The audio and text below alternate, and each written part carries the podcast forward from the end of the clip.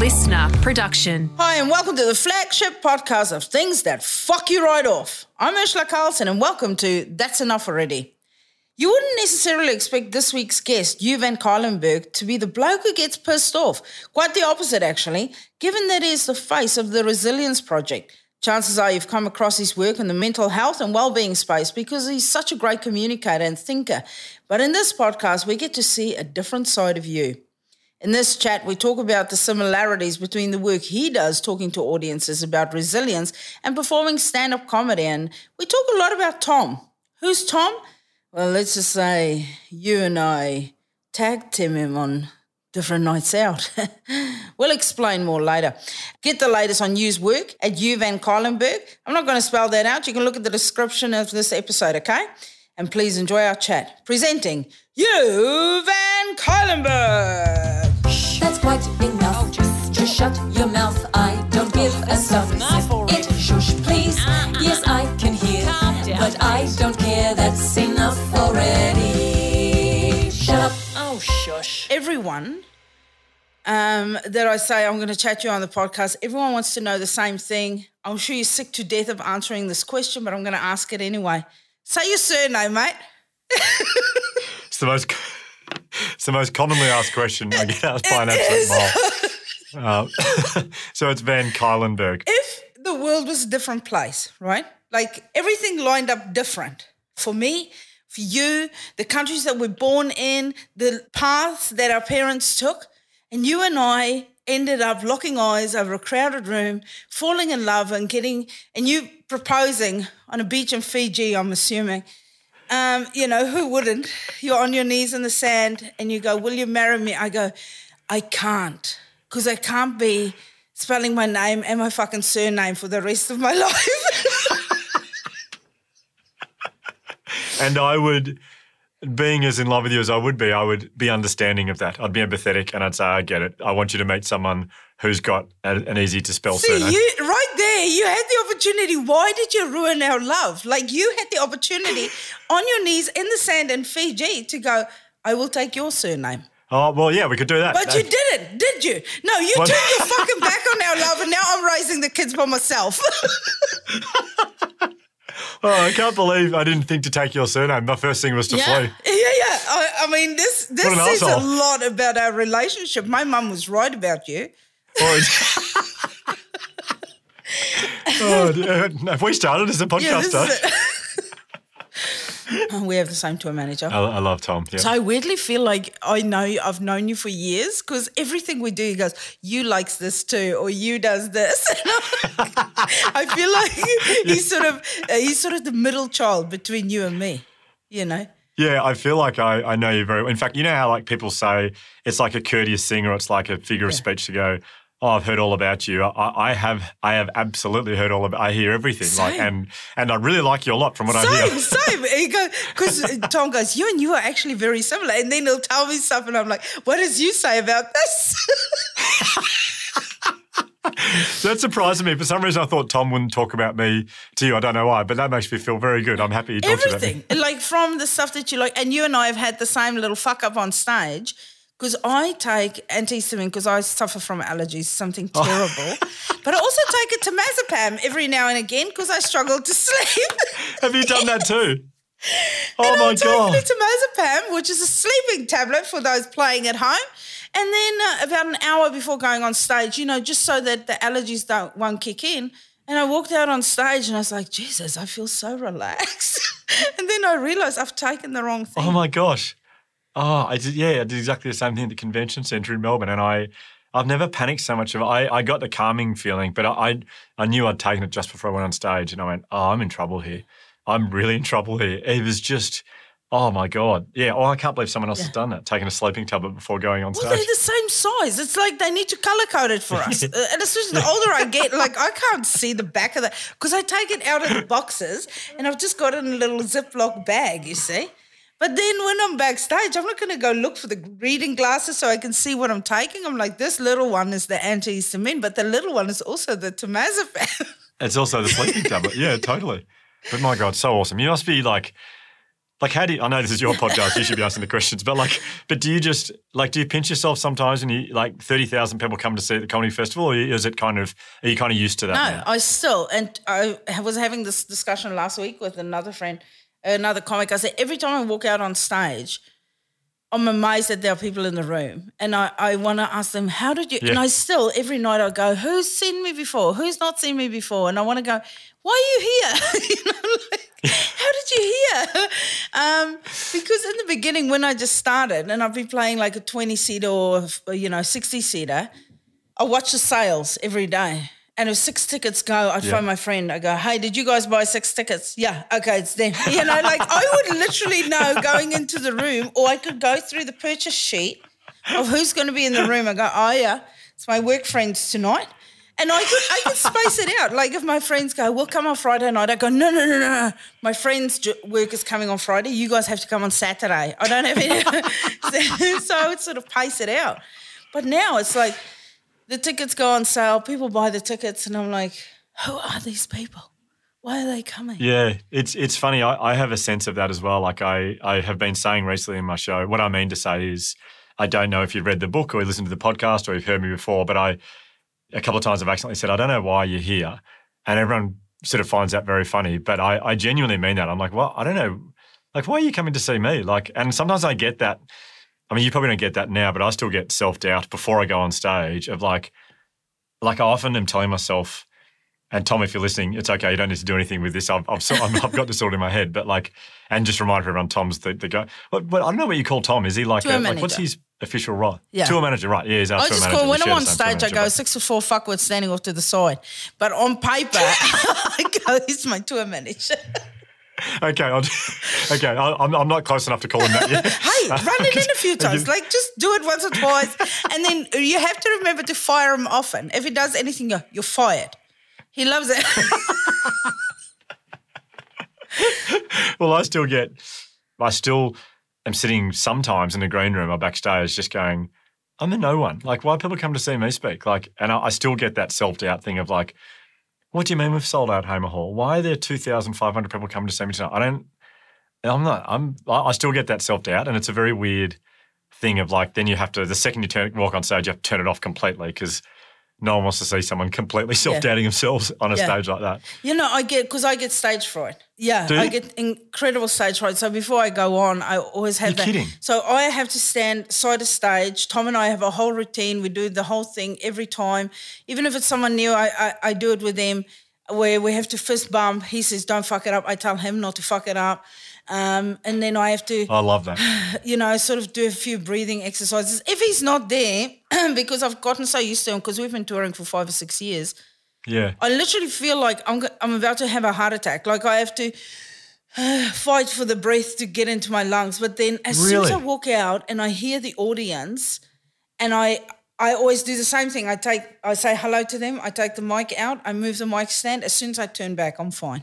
Wow. Isn't that yeah. amazing? But no one would ever, I mean, that would surprise people so much to know that you get that before you walk on stage. Side of stage, every night I'm like, why am I doing this shit? I, I have options. I should go back to my day job. Every night still. I know. I mean, realistically, I can't. My attitude stinks so much, I could not work back in the office employment. I know, I know exactly what you mean. Of like, I get moments of going, sometimes I go, why the fuck am I, I don't have yeah. to do this. I could like, I could be at home with my kids right now. Like, I do sit there going, what the fuck am I doing this for? Like, I do not know. I do not have yeah. to do this. And here I am about, and it's so funny saying about Tom. Like, so the other night at Hamer Hall, it just, the the whole build up to it, I don't know why, everyone made a bit of a, myself included, made quite a big deal about it. It is a big deal. Like, that's why. Well, yeah. And so before we were on stage, I was just about to go on. I turned to Tom, he's standing next to me, and my intro music was playing. I said to him, I'm really, I'm actually, I never get nervous. I said, I'm so fucking nervous.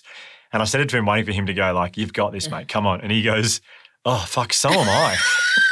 Oh, yeah, he gets real nervous.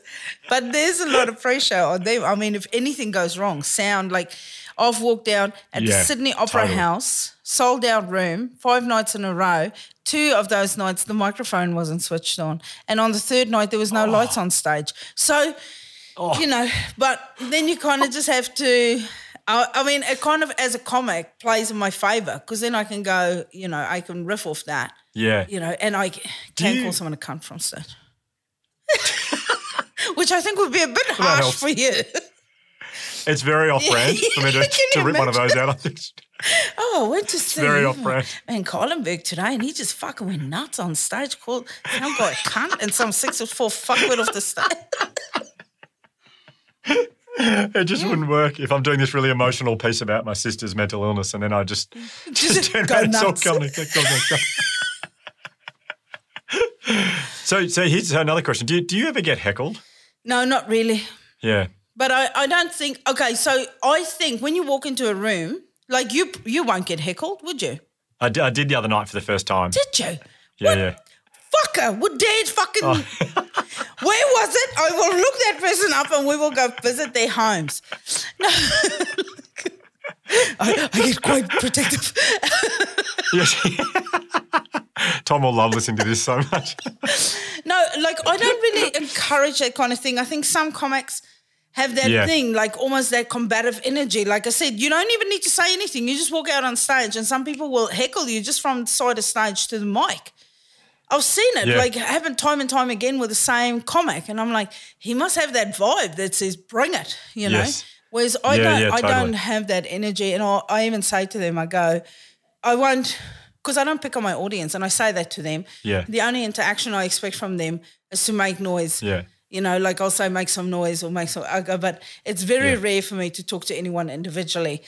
Um, like, of course, this time I've had a woman the other night that said, get my wife's name out of your fucking mouth, you know, just trying to be uh, right. uh, Will Smith. Okay. And then I just kind of so wandered like, over to her amazing. side yeah. and chatted to her.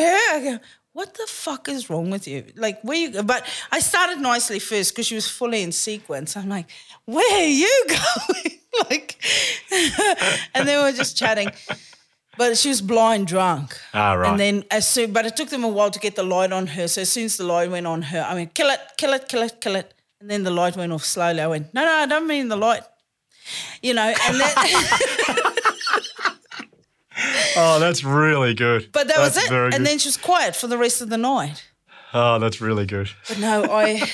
I don't – like sometimes people will yell positive things, which is nice, but I just motor right through yeah. them. I try and overpower them with my voice, which is not not difficult. I could go without a microphone. Yeah, yeah, you go a cappella on them. I think it was ten minutes in at the Sydney Opera House before we realised the mic wasn't on. Oh.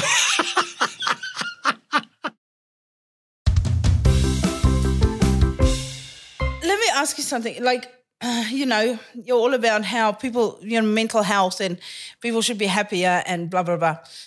I mean, every influencer is all about that and I've never mm. met an influencer that's actually happy. So my question is this, those pillows that says laugh and love and does that help? Living. Is it? That's pretty much all there is to it. So just get one of those and... So you have those pillows or the, on the mirror? When you get the, you know, you get the mirror and then they put that stickers over it, you go, well, I'm going to have to fucking take a blade and get that shit off. Love, love, laugh my oh. ass. How can I see my eyebrows? I can't live, love, laugh with the unibrow. No, it's, um, I, I shouldn't, but it's one of the things that annoys me is when a lot of people jumping on this like well-being, happiness kind of, oh, that'll be my brand. Like someone will go on a horrific reality T V show, maths or whatever, and then all of a sudden they're a mental health advocate. Yeah. And they're doing interviews about mental health. I'm like, no, no, no, no, no, no, no. You just made a really bad decision and you went on reality T V and like yeah. that's it. Like don't you're not a mental health person. Don't It's a you problem, not an us yeah, problem. Yeah, yeah. And don't tell us what to do to have good mental health and don't take pictures of yourself with the top off at the gym and yeah. say self-care, like this is not, it's like it's so patronising to people who are actually working quite hard in that space, you know, incredible psychologists and yeah. and people who, who who that's their life, you know. It's um so no, being an influencer and having a good body um, is not what makes you happy. No. In fact, it goes the other way. You can see them like there's this like thing, if and then model of happiness, which is like if I buy this car, then I feel happy, or if I get this job, then I feel happy, or if I get this promotion, then I feel happy. It doesn't work. No. Like it, it might make you happy for a little bit, but it's not a, and that's sort of what the influencer existence around that kind of is. Like you can see him going, like, oh, yeah, I've got this body, but in deep down they're going, I need to have eight abs, not six. Yeah. And then when I get eight abs, I could have ten. And then I'm not brown enough. I spend, I'm not yeah, smooth yeah, enough. I'm then, not yeah. young. Yeah. And Nothing. I spend the whole time looking at how many followers they've got and how many followers people who are in a similar industry have to them and comparing themselves and yeah. getting down about that. And then, like, it's just this, oh, it's disgusting. It is, it is uh, disgusting. Social media is so vile and so, like, juvenile, and yet everyone's fallen for it. Yeah. you know, everyone's fallen. But that's what's like, I, I'm the ambassador for South African tourism, right? Or I was, yeah. or I don't know. But I still, I, I want everyone to take a trip to Africa.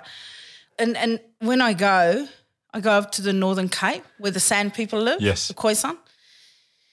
And you go stay there. And I last time I went, I went with two Aussies in winter. Oh, it wasn't even proper winter. It was like now, you know, or just at the end of, of winter.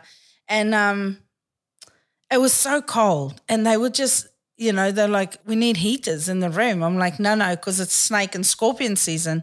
So you don't want a heater because they come in your sleeping bag. Oh, my gosh. So everyone sort of huddles together. You know, you basically find a buddy and you have to spoon that, you know, that's that's your heat. That's where you get your heat. And because they all just sort of live in this community, it's like, oh, I'm hungry. No one is – there's not one household that is struggling. There's not one, um, you know, because everyone's in it together. One kill is for all of us. Yeah. You know, and everyone shares in it. You know, and we had a big feast on the one night and there was a fire and, you know, we were all dancing and stuff. And it, I could tell it was really difficult for them to sort of wrap their heads around how everyone's sort of in each other's space kind of thing.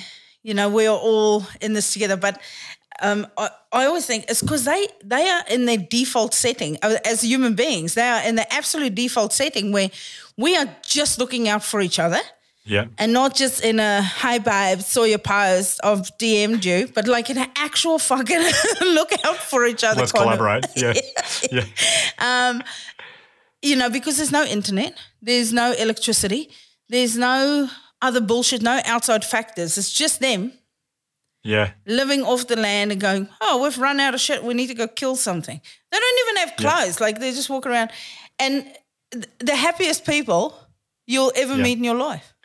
We've got it very wrong, haven't we? Yeah. Like when I say we, not just you and me, but like. No, no, you and I are crushing it. We are crushing it. You mean Tom. Tom's crushing it also. No, Tom actually is a bit of a fucking disaster, but oh. we'll talk about that. You'll never listen to this podcast. Oh, dear.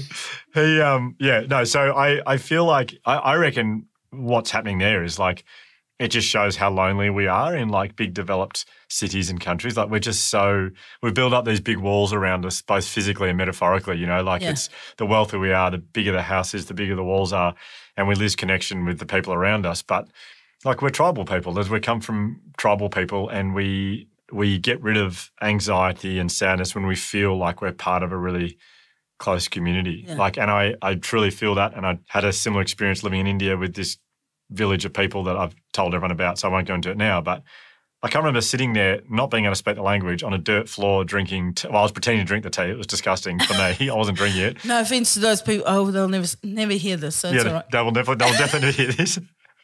Absolutely no, and that's nothing about your podcast. I just don't really know the podcast full stop. I don't know. I've got a uh, huge following. These people love Hamish and Andy though. They love Hamish and Andy. Um, no, they um, – and I remember sitting there going, this could not be more foreign to me, and yet I couldn't feel – I haven't felt this relaxed in so long. Yeah. Like I'm sleeping on a dirt floor. Like I'm walking half an hour down to get water from the river and then having to boil it afterwards. I haven't felt this calm in a long time. There by myself, no one to really speak to. Come back to Melbourne, I got everything. Yeah. I've got everything I've ever wanted and more, and you just feel more anxious. Like, and I think it's because we're not as connected as we should be. See, and this is why I think the big airline companies are trying to take our peace from us, because now they're giving us on the long-haul flights internet.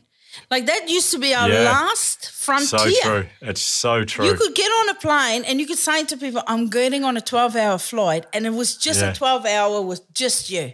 There was no Isn't outside. It amazing. Now, now there's internet. And it's like it's, if, unless we can all agree that that's the way to go, we shouldn't. I've been on a flight uh, in the States. I think I was flying into Chicago and something was happening, and then before we disembarked, the pilot came on and he goes, just so you know, while we were in the air, this happened. And it was like a a big accident or, you know, maybe Princess Diana died or something. Like, he announced it yeah. to the flight, so we all knew at the same time, and then we disembarked and everyone's like, you know.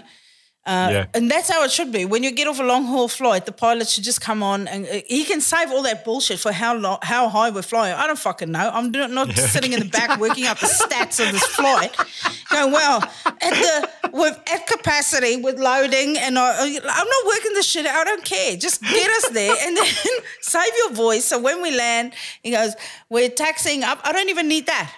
He goes, oh. I'm about to park this bitch, so you know this is what's happened. Boom, boom, boom, boom, yeah, boom. That's it. And now, now you have signal. Like, just do a signal scrambler on the plane, oh. like they do at prison, as you well yeah. know, where you can't use your phone in jail. uh, I just, I, I love that so much. I would love, I would love one day in my life to have a South African pilot just say, I'm about to land this bitch. Yeah. Just in the way, yeah. exactly the way you said it. Handbrake, turn it be, into the gate. Yeah. Get sideways. Yeah. Okay, let me ask you, you, what shits you to absolute fucking death about other people? Oh, I, I actually had so many coming into this chat, but we've laughed so much I've kind of I've kind of calmed down a bit. I, I, I remember there was a, a guy on a flight from Launceston the other day. It's a fifty-minute flight. There was a lady sitting next to me, a lovely lady, and we chatted for a bit. And then this guy sat down in front of her and he put his seat back. Like, he, dec- he reclined his seat oh my God. And then looked at her and me in a way as if to go like, what, I can, I'm allowed to, I'm allowed to do this. Like he and and just because you can doesn't mean you should. Damn it! Where was that when I I needed that? I needed you to whisper it in his ear. Fuck, that would be creepy oh, and scary. He'd put his seat up very quickly too. But that that that really fucking annoys me so yeah. much. Like that that kind of behaviour is just entitled. Like entitled. That yeah, that entitled behaviour of like, yes, you you can do it, but it's making her next fifty minutes really shit. Yeah. But he's like going, but I, I don't care. Like, it's better for me. So so basically, fuckwits really. Yeah. That that's what really like you're. I've if I was the kind of person who I, I, it's very off brand, but I would love to have said you are a fuckwit. Put your seat up. Yeah. But it's just it's probably not good Mate, for my brand. Maybe it is good for my brand. If it was you, then the lady, then me, I'd be whispering, you are being a total fucking cunt right now. No, you know what I've discovered? When you get on a plane, um, and I learned this years ago travelling through the States quite a lot on those, you know, budget airlines, you get a can of Coke, keep it sealed. That can fits nicely over your kneecap, right? And then you put it in lengthways, so and then you squeeze it with your knee right into their back. So because there's no, like, it's just pillow, it's just cushion. There's no, so you can squeeze it right down the bottom in the bottom of the back, right in there, and you see they'll look around a lot, but it looks like you're doing nothing. It's just your knee, and I have to do the can because my, my legs are too short, but also that can really fucking gets them in there, and then they keep sitting up, and eventually they'll ask to be moved, and then you drink your Coke and you have a relaxing flight. You've got it. You've got that completely sorted. I. I needed that advice the other day. I just I should have given that lady a can of Coke and said just jam this into his L five yeah, or whatever he's yeah, vertebrae. Or just get his right kidney. Yeah. And even even on that even that flight, like we had, it was like an hour on the runway before we took off, so an hour delayed, so everyone's running late. And then this one guy, he had to like the second we landed, he had to push through everyone like to get to front. Yeah. I was like, mate, everyone's in a rush here. Like yeah. we're all going to be late. I. I I'd love to give you the benefit of the doubt that perhaps you've got a job interview or something that's like someone's yeah. in hospital, but I'm looking at you and I don't think that's the case. I reckon you just think you're more important than everyone here and you have to get off first. And then I could I could hear him getting really angry when we kept getting told that there was like a – it's like, mate, it's no one's like – it's like when no, no one's doing this deliberately to you. Yeah. Like no one's going, I'm going to make this guy late by having a delay on the runway. Like, like it's not about you. uh, What about you shits you to absolute death? Uh, organisation, admin. I just, I can't do admin. I'm so bad at admin. And I, I'm, I want to get better at it. I don't know how. Um, you won't, mate. This is, you need to accept yeah. you're a creative person. You're not going to get, like, I'm not going to get good at standing and pissing. I had to accept that. You know, some things, it's like when you go into theatre or when you get on a plane, you know that calm you feel before you go for surgery or before you get on a plane, yeah. you're like, this is completely out of my control. Yeah. Yeah. So admin is the same. I've gone, it's not for me. Get someone. Yeah. You're a man who makes enough money to get someone, even if it's once a week, to go run my admin. I am shit at it. It's just like it just forms, like filling out forms and then like and taking photos of them, emailing them to people and stuff. I can't. I just I know I have to do it. It'll take me two minutes, and I just I just wait till I've got four reminders, and then someone else will just crack it. And I go, okay, okay, I'm doing it now. I just can't. I just find it so hard. So, are you saying that's a common thing for creative people, or are you saying, yeah. oh, okay, good. Yeah. That makes me feel a bit better. Yeah. Get get a person once a week and go, hi, I've got those forms to fill in. They've got all your details. Let me know if you need someone. I know someone great in Melbourne. Okay, done. I will, will definitely. Is it Tom? Yeah, it's not Tom. It's someone that can spell. Okay. I haven't encountered Tom spelling it. Uh, it's so sweet. Uh, I make him read all these Thursday lesbians that slide into my D Ms. I go, read that one, Tom. uh, so good. That, that's some real... Hey, thank you so much for coming on to the podcast. I really enjoyed that. Oh, I loved it. Loved it. Thank you so much, Ursula. Thanks for listening to this episode of That's Enough Already, hosted by me, Urzila Carlson, and produced by the young and effervescent James Blake. The supervising producer was Nick McClear, and special thanks to Ella Leav and Bec Sutherland, who are both currently getting pedicures. If you like this episode, please remember to subscribe and share with a friend. Listener.